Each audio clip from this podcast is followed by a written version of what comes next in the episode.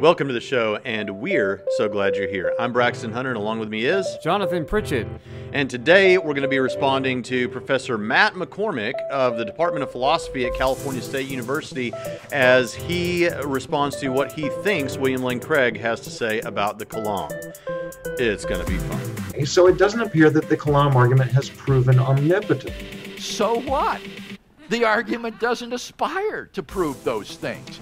Craig has disqualified the Kalam argument from serious rational consideration, given his prior commitment to one and only one conclusion. The problem with this objection is that even if I were a hypocrite, uh, there's just no relationship between the soundness of an argument and the psychological state of the person propounding it. So what? So what? So what? Okay, let's jump right into the uh, discussion. Of the Kalam, the long debunked, it was debunked a million years ago. I can't believe that you still trot out the Kalam because some kid on the internet debunked it.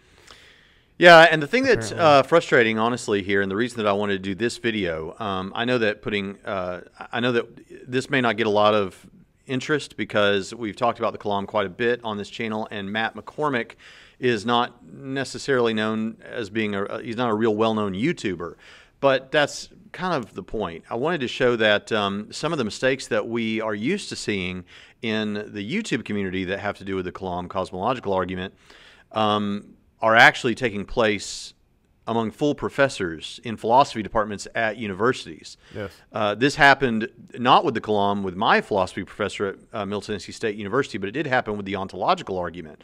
Um, so this this happens just because someone happens to be a full professor at some university somewhere doesn't necessarily mean that they uh, understand the topic that they're talking about to the degree that we would hope if they're going to instruct students. And unfortunately, and what's really damaging about this, Jonathan, that really upsets me is is you've got uh, a guy like this uh, teaching students. Okay, here's this argument that these uh, Christians use, and uh, we're going to get into why Christians specifically as we move forward. But here's this argument that Christians use, and let's look at let's look at why it falls apart. Is basically yeah. what's going on. And, and it, of course, the reason why we keep using it is like you said in the debate with Dillahunty. If it ain't broke, don't fix it. It hasn't fallen apart yet, and this guy's objections do nothing to you're upset about not upset, but what was your? No, I'm upset. You're upset. I think I can say upset. Now, this doesn't surprise me. I not mean, mad at him, but upset that this kind of thing is happening. Yeah, I, I get it, but this is what you expect from philosophy professors at secular university, university especially California universities. This is I, I when when you showed me this video, I was like, yeah, that's par for the course for a philosophy professor uh, at a California university. And I want to stress California. So the thing that that, um, that you know what you call a Christian in California? What's that? A missionary. The the thing about this is this debunking that we often hear about, where are we going to get the best debunking of the Kalam? If we're looking for the Kalam to get debunked, where are we going to look? What's the top shelf? Let's go to a uh, philosophy professor at a university. university. You're gonna go. You're gonna go look for a philosophy professor at a at a major university. Yeah. Someone in the philosophy department who's representing themselves not just as someone who has a hobby interest in this, but someone who is uh, at a, you know a professional working in the field. Mm-hmm. And so, for all of you out there who think that the Kalam has been thoroughly debunked, I'm going for the cream of the crop right now, and we're going to find out what this debunking really looks like. And I, and I do want to say this this is the cream of the crop for a secular philosophy professor uh, from California universities. All right, let's take a look. Now he's he's introduced basically what he says up to this point in the video. Uh, this is like a, a, 19 minute video. It would take us all day if we went through all of it. But but to this point in the video, he's basically done is he said, look, there's this guy William Lane Craig. He's championed this argument, the Kalam cosmological argument. We're going to look at some objections that come from Craig's interlocutors is what he says. So so he has he he's not just talking about the Kalam in general. He's referencing Craig. We're looking at like the way Craig argues it, the people that Craig's dealt with, the objections they've given. So bear that in mind. Why is that important? Because what we're going to do is we're going to also look in a few moments at what Craig has to say about how he uses the argument and see if it gels with what uh, Matt McCormick has to say. So let's listen to the first of these objections. So first off, Contrary to premise one, there do appear to be phenomena such as quantum events that come into being without being caused. That is, sometimes something does come from nothing.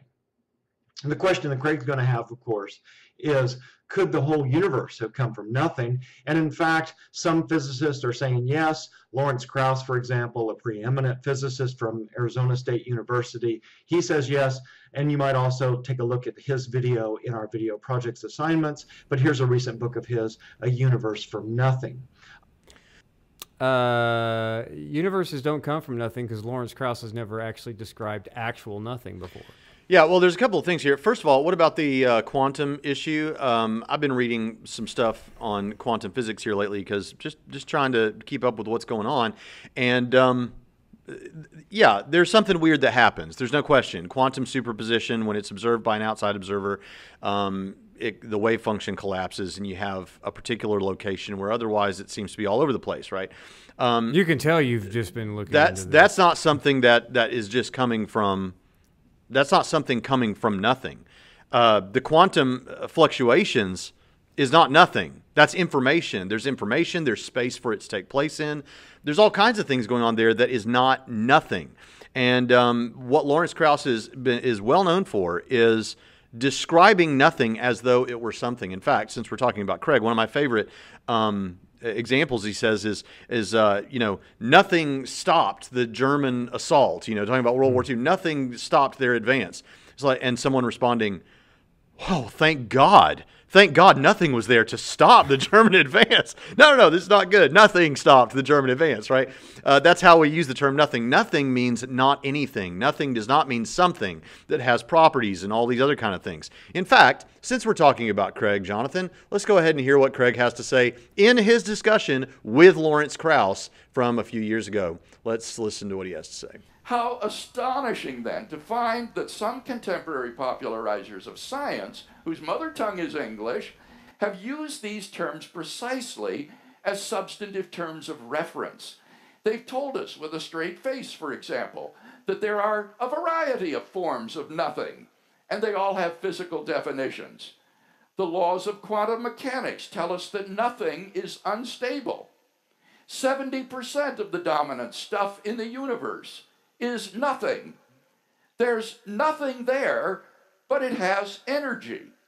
Nothing weighs something, and nothing is almost everything. All of these claims take the word nothing to be a substantive term referring to something. By the way, that was Lawrence Krauss that they showed a picture of, that he was showing a picture of while he was reading those quotes. Uh, I want you to hear what he says next, though, because it is extremely telling. Since the good professor recommended Krauss's book, we really need to get this quote from Krauss out that Craig's going to lay on us. For example, the quantum vacuum or quantum mechanical systems. These are physical realities and therefore clearly something. To call these realities nothing is at best misleading, bound to mislead and confuse lay people, and at worst, a deliberate misrepresentation of science. Such statements do not even begin to address, much less answer, Leibniz's question as to why there is something rather than nothing. Now, I think that Dr. Krauss really knows he's not talking about nothing. Listen he to this. He just pretends to be talking about nothing. In a dialogue at the Australian National University, he candidly admitted that the question, why is there something rather than nothing, sounds like a religious question. But, and I quote, I use it to sneak in modern cosmology, which is what he really wants to talk about. This is most unfortunate modern cosmology is fascinating enough in its own right that we don't need to try to sneak it in by having it masquerade as an answer to a philosophical question like Leibniz's.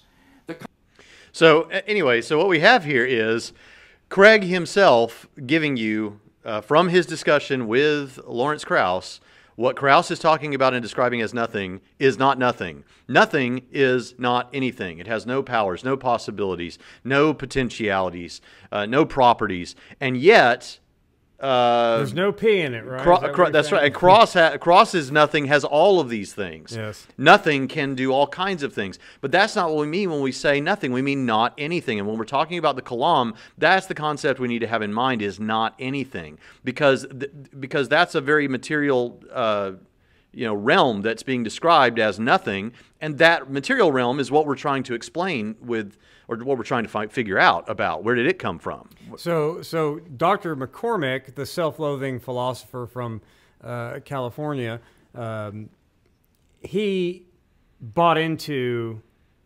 Krauss's error. it sounds like it. postmodern relativism with respect to words, right? Um, which I, I don't know. Maybe McCormick is a continental philosopher, and words don't have to matter, which means his videos are relevant. But uh, I don't think that he would say that. But I don't know. I don't. I don't know this uh, Dr. McCormick. But apparently, he's bought into Krauss's redefinition of terms. So We'll forgive you, Dr. McCormick, if you will send us that Boba Fett rocket. and atheist philosophers to, to if you want to continue to be relevant you ought to get some backbone instead of letting the scientists think for you All right. Um, and I'll leave that uh, pursuit of that question for some outside work for you. Uh, next, does the first cause of the universe need to be omnipotent? That is, would bringing about the Big Bang require omnipotence? And at first glance, it sure seems like the answer would be yes, given Uh, Craig's doesn't claim that. Now, there are actually, if you look at the journal articles, there are actually uh, philosophers who are theists now arguing that uh, perhaps from an augmented understanding of the Kalam, we could get to omnipotence and omniscience. But Craig never claimed that his argument would get you to omnipotence. And it would be, as we're going to see, Craig says this in a little bit, it would be a really strange form of atheism that says there is a personal creator and he's powerful enough to begin the universe, but we don't want to call him omnipotent. That would be a really weird form of atheism, Right. right? But no, but Craig never claims that the Kalam gets you to omnipotence or omniscience. So um, I, I don't know where where he gets this. the massive amount of uh, uh, of energy, the the uh, complexity, um, uh, the enormity of the Big Bang, it seems like we'd say, well, you'd have to be omnipotent if you're bring something about like, like that. But let's consider these two possibilities.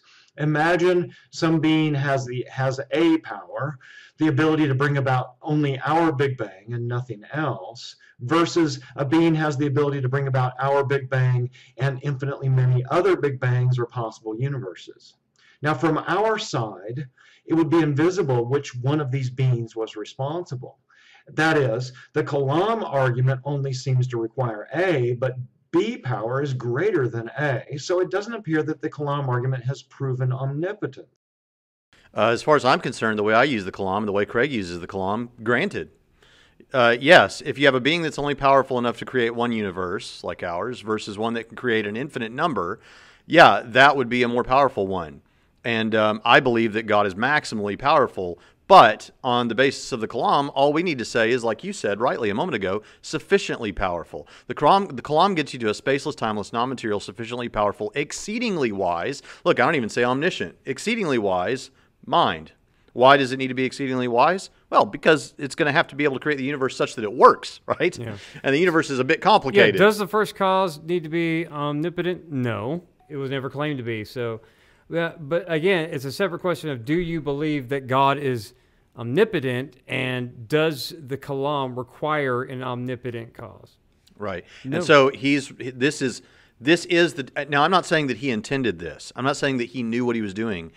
Um, it doesn't seem that he did, but this is a straw man. Yeah, in philosophy, they- Intentional or unintentional. In, in philosophy classes, I don't know if Dr. McCormick knows this in California, but in philosophy classes elsewhere, this is called a straw man and also a red herring.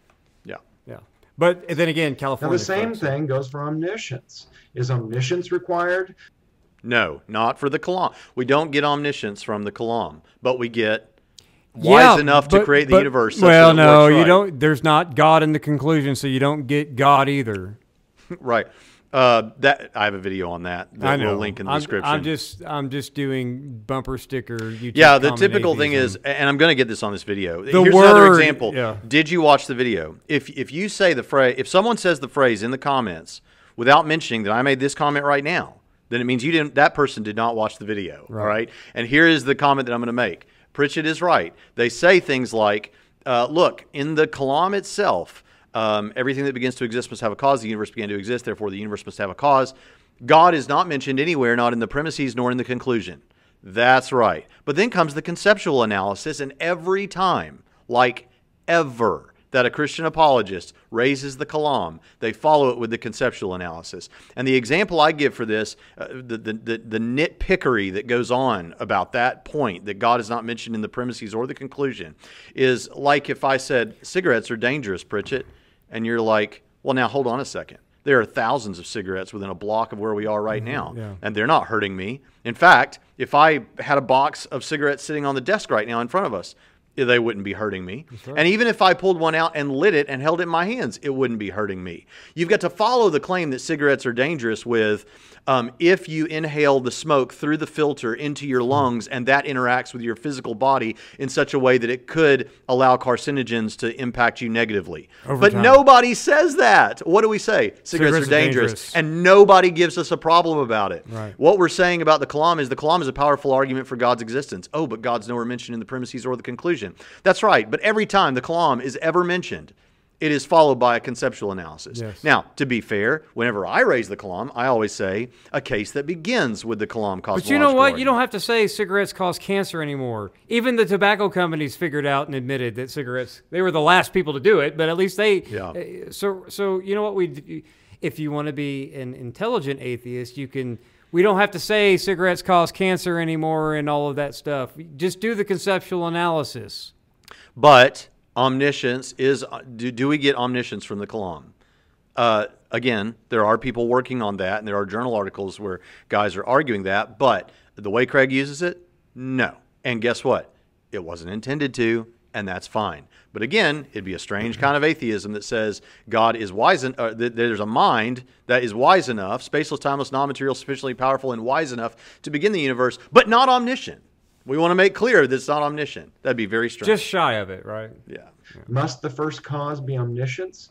Uh, omniscient. At first, at first glance, we might think that the vastness and complexity of the universe might entail infinite knowledge in its creator. But again, consider two levels of knowledge. Here we go Uh, again. one, possessing only the minimal knowledge necessary to create. This is why he has a long universe video, versus because he's just possessing the all the knowledge to create an twice, impossible universe. but now neither- again, clearly anyway. B is greater than A, but the Kalam conclusion only requires A. Therefore, the Kalam argument doesn't demonstrate omniscience either. And we might ask, as long as we're on the question, how does God Ah. have knowledge without a brain? That is, I don't think typically on theistic views people think that God actually possesses a brain.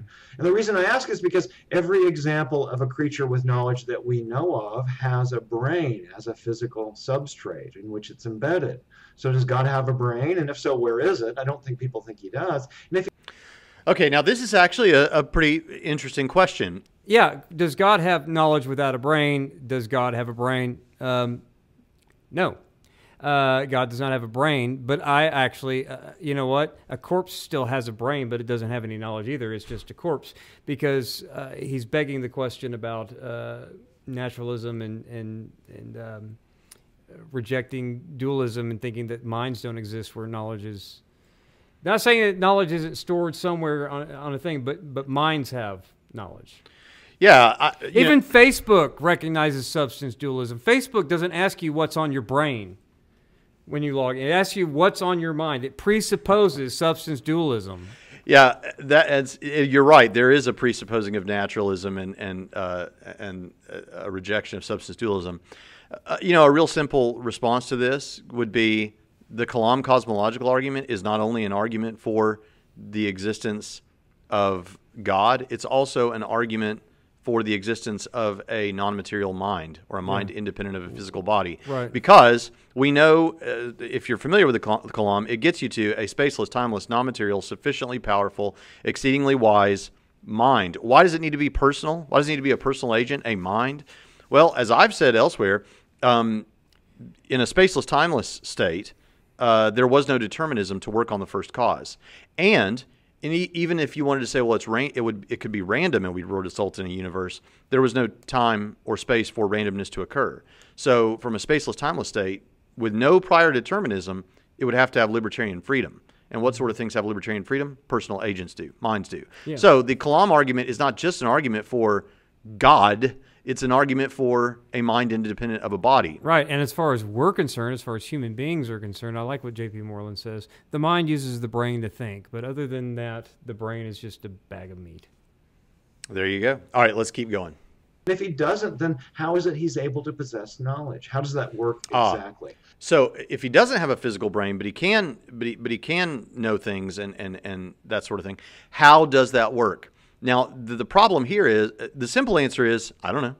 Yeah. But you know what? I don't have to know how something works to know that it works. I don't know how my car works when I turn on the key. I mean, I basically kind of understand combustion and things like that, but I don't really know how my car works. I definitely really don't know how my computer works, but I'm using it right now to record this video. So You know that it works. I know that it works, and I can point to it as an explanation for how this video got onto YouTube in part, but I don't know uh, how it works. And until you can show me that there's some kind of a contradiction in God knowing things and having a mind independent of a brain, uh, then then I don't have to know. I don't have to give you some kind of an explanation. It's not impossible, and it seems like that the evidence points to this, considering the Kalam itself. So, um, yeah. So I actually think that's a fair consideration about the brain. That's a, that's a fair question. In all of the Craig debates, and I've listened to all of them over the years when I was when I was coming up, I I only think I ever heard that objection come up once. So kudos to you, man, for raising it. But that's the explanation, uh, along with everything that Dr. Pritchett said.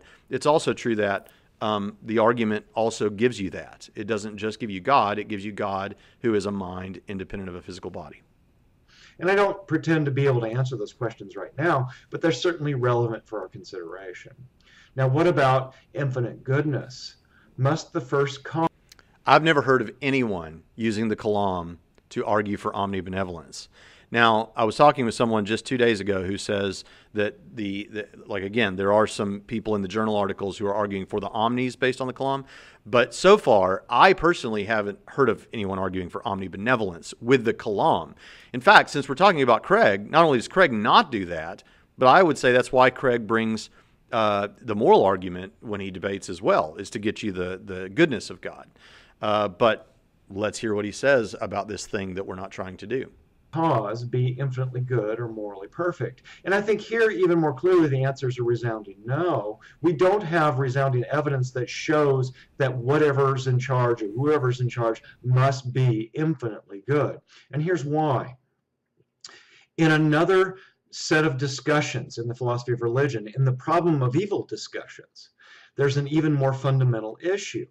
There, people are asking this question Given the quantity and distribution of apparently pointless suffering in the world, is it reasonable to think that there is possibly a good God? That is, over there, they're arguing over whether or not the uh, apparently pointless suffering we see in the world is compatible with God's existence. So it's an open question there, and some people are even arguing that there is no God on the basis of, uh, of all of the suffering.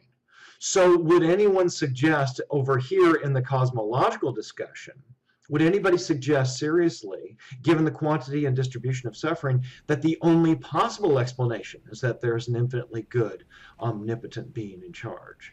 Yeah, most of this discussion that, that I mean, and probably the forthcoming response that you and I would make to this kind of thing, a lot of this discussion is the atheists have their set of complaints, and then we have our set of complaints about what the Kalam cosmo, uh, cosmological argument does and does not give you. Right? Right. And since But- we're the ones bringing it, we Right. should get to define that. Right. Um, that's why n- no one ever presents uh, the kalam in isolation, independent of other arguments. So, I mean, it's good to put it, you know, take it down off the shelf and examine it in and of itself and just talk about the kalam. Okay? But if you're bringing the kalam, you already know what it does and does not give you and what you're willing to concede. Um, it does not give you an omni. It doesn't give you the God of Christianity. How many times have Christians Oh, just that? wait, that's coming. Yeah. Because, but you mentioned So a we're moment not ago. talking about all the omnis You mentioned a moment ago uh, uh, red herring, and this uh, this has to be a red herring. Number one, we don't argue this, which means this is a straw man. Yeah. Now you might say, well, yeah, but he could have heard of Christians who do. You said there are some Christians arguing for the omnis. At the top of this video, he says he's responding to William Lane Craig uh, and and the way he does it, and the people that have responded to him. Craig does not use omnibenevolence. This is this is a straw man argument, but on top of that, it's a red herring because he's used it to go off about the uh, an argument from evil and the discussion about the argument from evil. Um, that's a relevant discussion to have. We have videos on that on this channel. But here we're talking about the Kalam, and we're not trying to argue for omnibenevolence in the Kalam. That is, cosmological arguments are trying to read off the properties of God from nature. Now, when we look at childhood leukemia, genocide, horrible natural disasters, Now, wait a minute. warfare, Wait a minute. Now you know what he's saying because when you do the conceptual analysis, you're reading off from nature. That's kind of what we do. Well, if nature is matter, then the cause wouldn't have it. You know, if na- mm-hmm. you know if nature has time, then the cause wouldn't. All, all that. Fair point. Except not moral categories Yeah. right? So we're, that's why you give something like the moral argument. So when you look around, as far as the Kalam is concerned, it could be an evil god for all we know. But the amount of suffering, whether it's great and gratuitous or minimal, is irrelevant to the Kalam cosmological argument itself. Right. So I just wanted That's to make right. that point. So There, he, nice uh, try sneaking it in plague, there, fella. child abuse, and the like. Do all of those events then uh, indicate that whatever's going on here must be the product of infinite goodness? And I think the fact that that's at least controversial shows that the cosmological argument can't read off goodness from nature. And no one ever did. That's right. A- At least in, except for whatever journal. Yeah, there may be some you're people out there referencing. trying to do that, but that's not what Craig's trying to do. Right. And frankly, to this point, I've never heard of anyone trying to do it with omnibenevolence.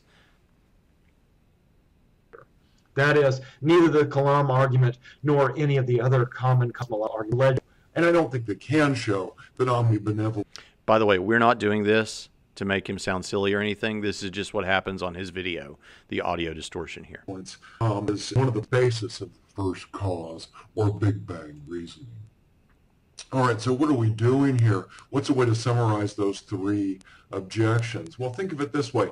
We're down here in the natural world. We're considering this Big Bang cosmology issue scenario. And on the basis of this argument, everything that begins has a cause. The universe began, therefore the universe had a cause. And now we're trying to engage in this philosophical conceptual reasoning to try to draw some inferences about what sort of cause must that be. Now, given the objections I've just outlined, it would appear that at a minimum, what might be justified by the Kalam argument is this.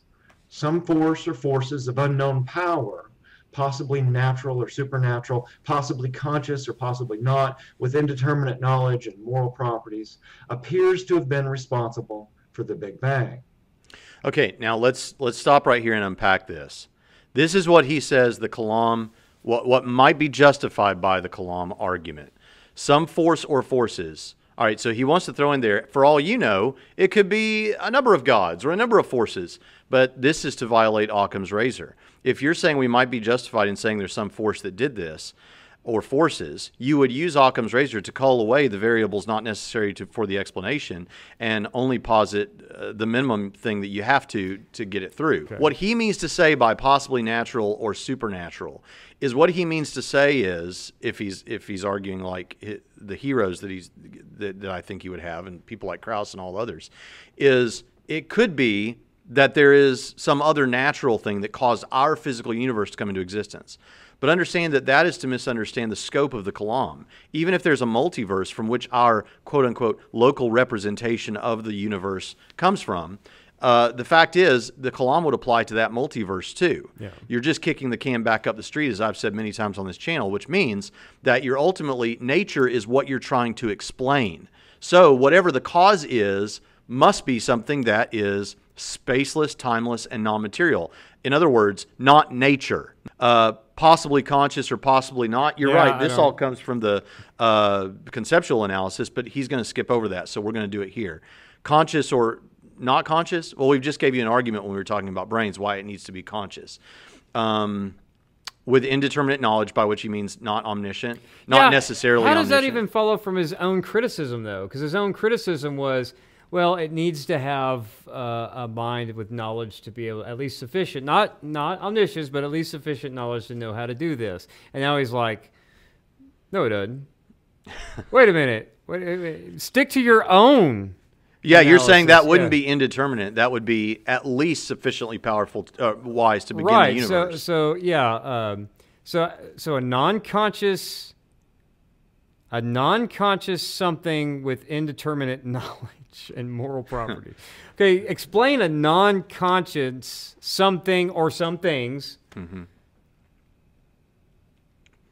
Mm-hmm. and, and the moral thing. I'm again, sorry. His own his own analysis doesn't even lead him to to this because Mm-hmm. that's just gibberish. Yeah, and moral properties. Uh, again, we didn't argue that. Does a corpse know stuff? No, Okay. Does does that microphone know stuff? no. Okay, then what does he mean by possibly not conscious knowledge bearer? Well, maybe he means by indeterminate knowledge, it could have no knowledge. He could mean that, I guess. It's indeterminate. But uh, so That's giving him more credit than than he offered us on this. So no, he's just trying to toss this stuff out there. So this enormously powerful pair of microphones that aren't conscious but know stuff might have done this. uh, and the moral properties we didn't even argue for Right. appears to have been responsible. Now, here's what I because here's what I want you to see. The next thing that he's going to say is going to be what he doesn't think it gets you that he thinks people like Craig think that it does get you. And so what I see happening here, well, let's go ahead and let him talk for himself and then I'll I'll explain. But of course, what millions of Americans believe and what Craig believes is in an omni-God, an omnipotent, omniscient, omnibenevolent God, the God of Christianity. The Christian God, the almighty, morally perfect creator of the universe who sent Jesus to humans for moral and spiritual salvation exists. And even worse, four in 10 Americans are young earth creationists. The universe, the earth, and all life, they say, were created in their more or less present form approximately 10,000 years ago. So there's an enormous difference between what the Kalam argument or cosmological arguments seem to prove at a minimum, if we're being charitable, and what people actually believe. I'm going to call this the gap. The difference between what these arguments can reasonably show, even if we're All right, since you're chomping at the bit, what do you have to say? Well, first off, he's like, okay, this Christian God that him and millions of people believe in. But worse than that, even worse than so students of uh, well, I mean, it is California, um, probably you know. 99.9% of his students wouldn't even be uh, notice that kind of comment because they're Californians. But Christians, look, it's it's bad enough that some of you may end up in his class that that is, but it's even worse that they believe this stuff. But it's even worse that some of them are actually these young Earth creationists. That's horrible, horrible that there's the. Okay, so let's be fair. I mean, it's bad enough that there's three to five percent of our population that can't account for morality and think that life is meaningless and absurd. But worse than that, some of those people who claim that actually believe in God and heaven and casting spells. Yeah. Is that?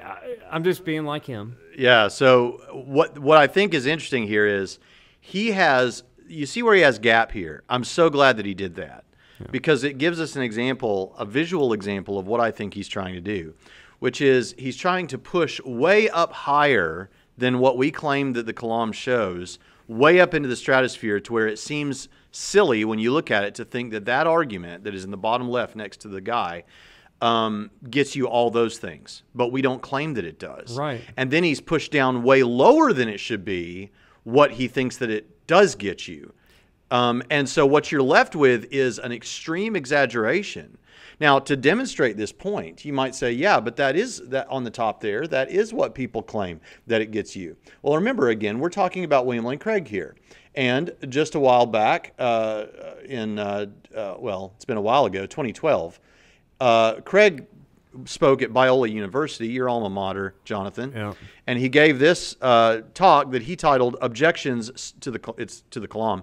Objections so bad I couldn't m- have made them up, and these are considered the worst objections to the Kalam cosmological argument. Interestingly, this video was posted on February the second of 2012, while uh, uh, McCormick's video was posted on December 13th of 2013, which means that he sh- could have seen this. And if he's going to criticize Craig, you would think he would see how does Craig respond to objections to the Kalam, because maybe he's offered a fair response to some of these. Um, let's hear what Craig has to say to this specific objection. He merely complains that this cause hasn't also been shown to be omnipotent, omniscient, good, creative of design, listening to prayers, forgiving sins, and reading innermost thoughts. Now that that's what he's. Res- this is Craig responding to what Dawkins has said, I think. But notice how similar that is to uh, the Christian God, Almighty, morally perfect, Creator of the universe, who sent Jesus to uh, to humans for moral and spiritual salvation. That's similar to listening to prayers. You know, all these kind of things. Um, and and and he and Craig is here responding to someone else who raised a very similar objection to that. So what does he say? So what? The argument doesn't aspire to prove those things. It would be a bizarre form of atheism, indeed one not worth the name, that conceded that there exists an uncaused, beginningless, changeless, immaterial, timeless, spaceless, and unimaginably powerful personal creator of the universe, who may, for all we know, also possess all the properties listed by Dawkins.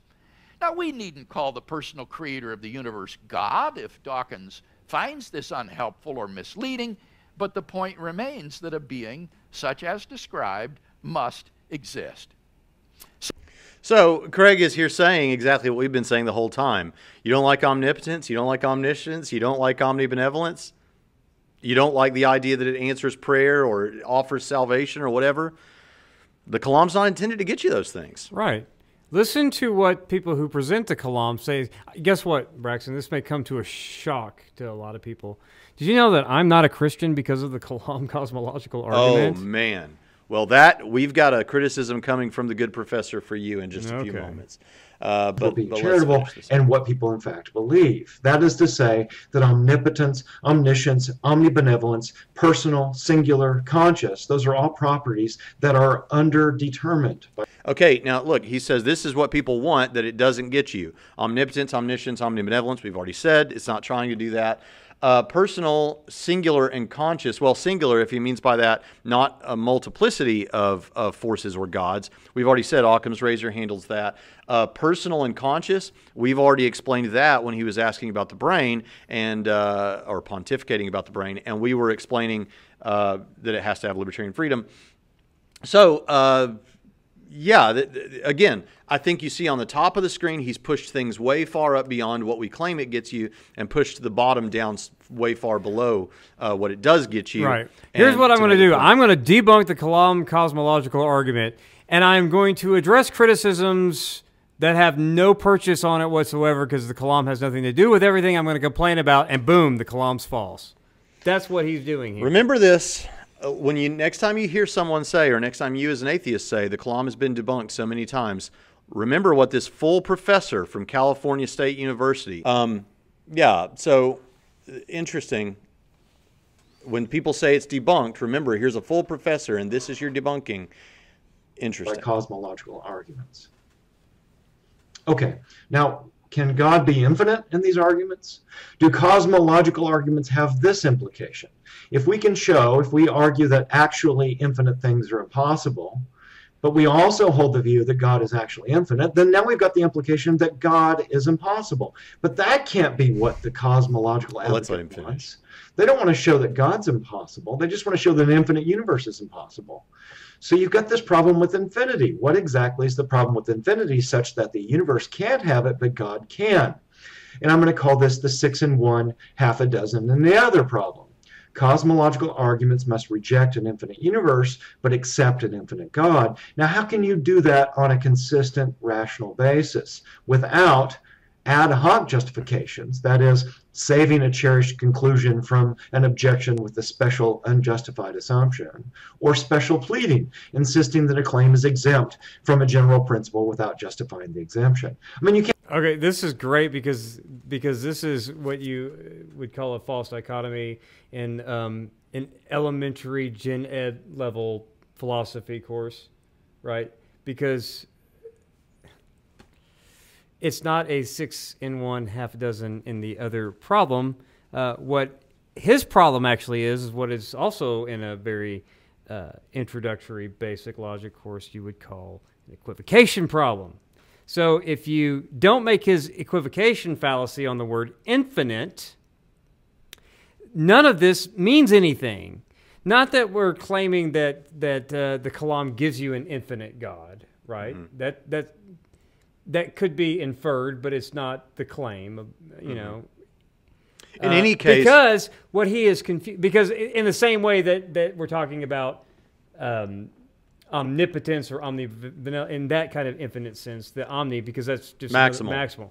Um, because what he's doing is he is taking the objection to a quantitatively infinite cosmos, which means mm-hmm. you stack one on top of another on top of another, mm-hmm. uh, and he's confusing it with when people talk about God as infinite in all of his perfections or infinite in all of his attributes. They mean maximal. What they mean is maximal or qualitatively mm-hmm. infinite, like he doesn't run out. Not that you stack more on more on top of another right, in right. a numerical sequence, which the objection to an infinite cosmos is a numerical sequence infinitely into the past. They're two different.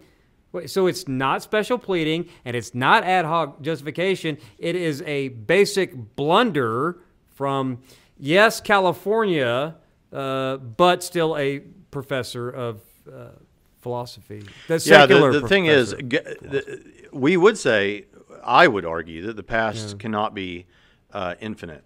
Uh, the universe cannot have an actual infinite past. And also in the comments, if you say this without um, my without pointing out that I'm saying this now, it will mean that that person that makes such a post did not watch the video, and that is that uh, I've heard it many times. In fact, Dillahunty raised it in our debate. Well, how could your God be uh, past infinite?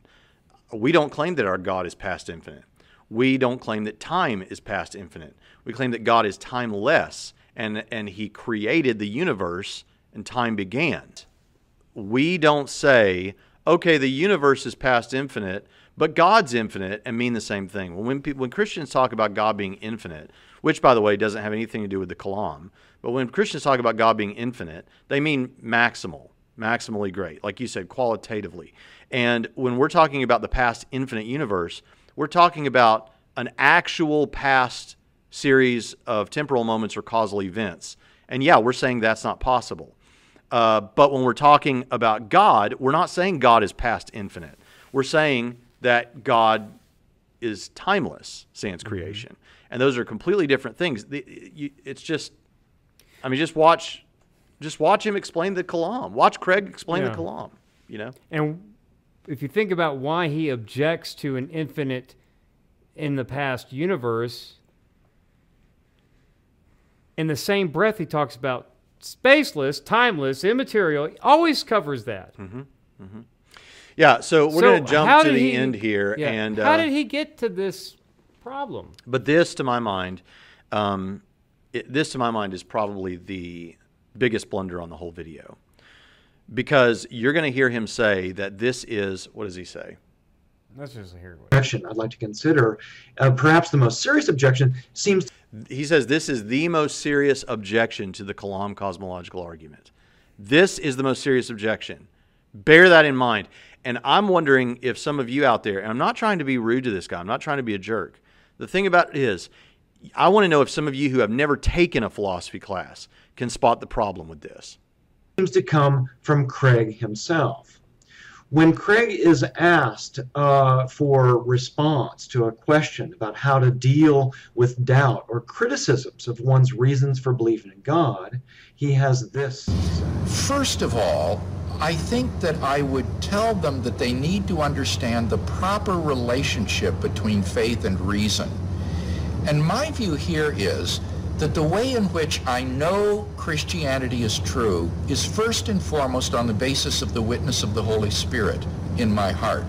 And that this gives me a self-authenticating means of knowing that Christianity is true wholly apart from the evidence. And therefore, if in historically contingent circumstances, the evidence that I have available to me should turn against Christianity, I don't think that controverts the witness of the Holy Spirit. In such a situation, I should result, re, uh, regard that as simply a result of the contingent circumstances that I'm in, and that if I were to pursue this with uh, due diligence and with time, I would discover that in fact the evidence, if I could get the correct picture, would support exactly what the witness of the Holy Spirit tells me. This is really a quite remarkable thing that Craig says here. He knows that Christianity is true wholly apart from the evidence. And what he said is that he is going to subordinate reason to that article of faith. Now, we were taking the Kalam argument to be an appeal to the evidence to prove that God exists. We were trying, and I thought Craig was trying, but we were trying to figure out what caused the universe. But it turns out that what Craig is up to is something very different, despite it looking like he's after the same answer. So Imagine that we conduct an investigation into all of the evidence we have. We're open to any possible outcome. We gather all of the relevant evidence in as objective and fair and um, uh, broad a way possible.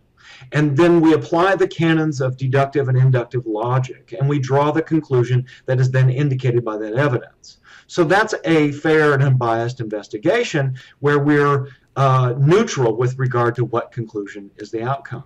And it would have appeared that the Kalam argument was that sort of inquiry.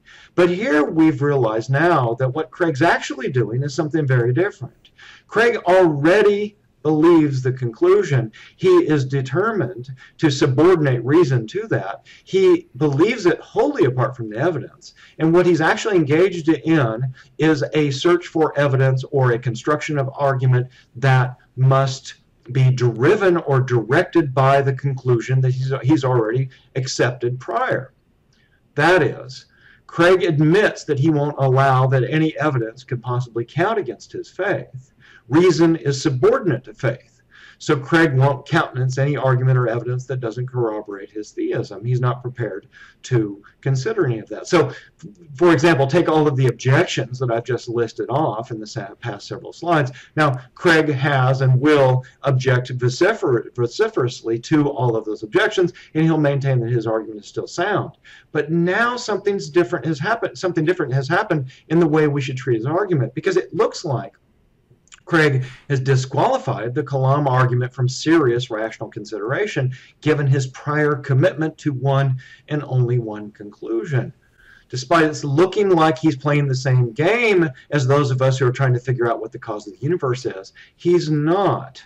Craig's playing by only one game where the rules all and only end up with the outcome that God exists.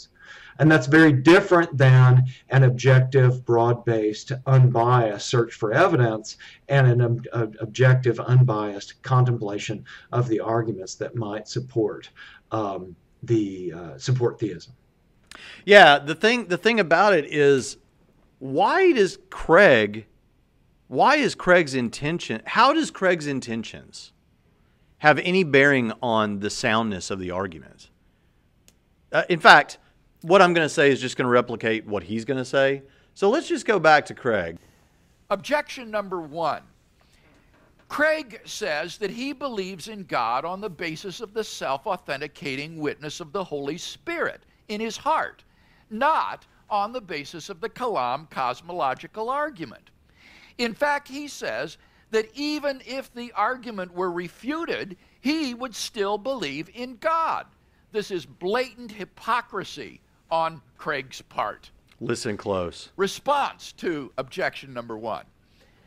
The problem with this objection is that even if I were a hypocrite, uh, there's just no relationship between the soundness of an argument and the psychological state of the person propounding it.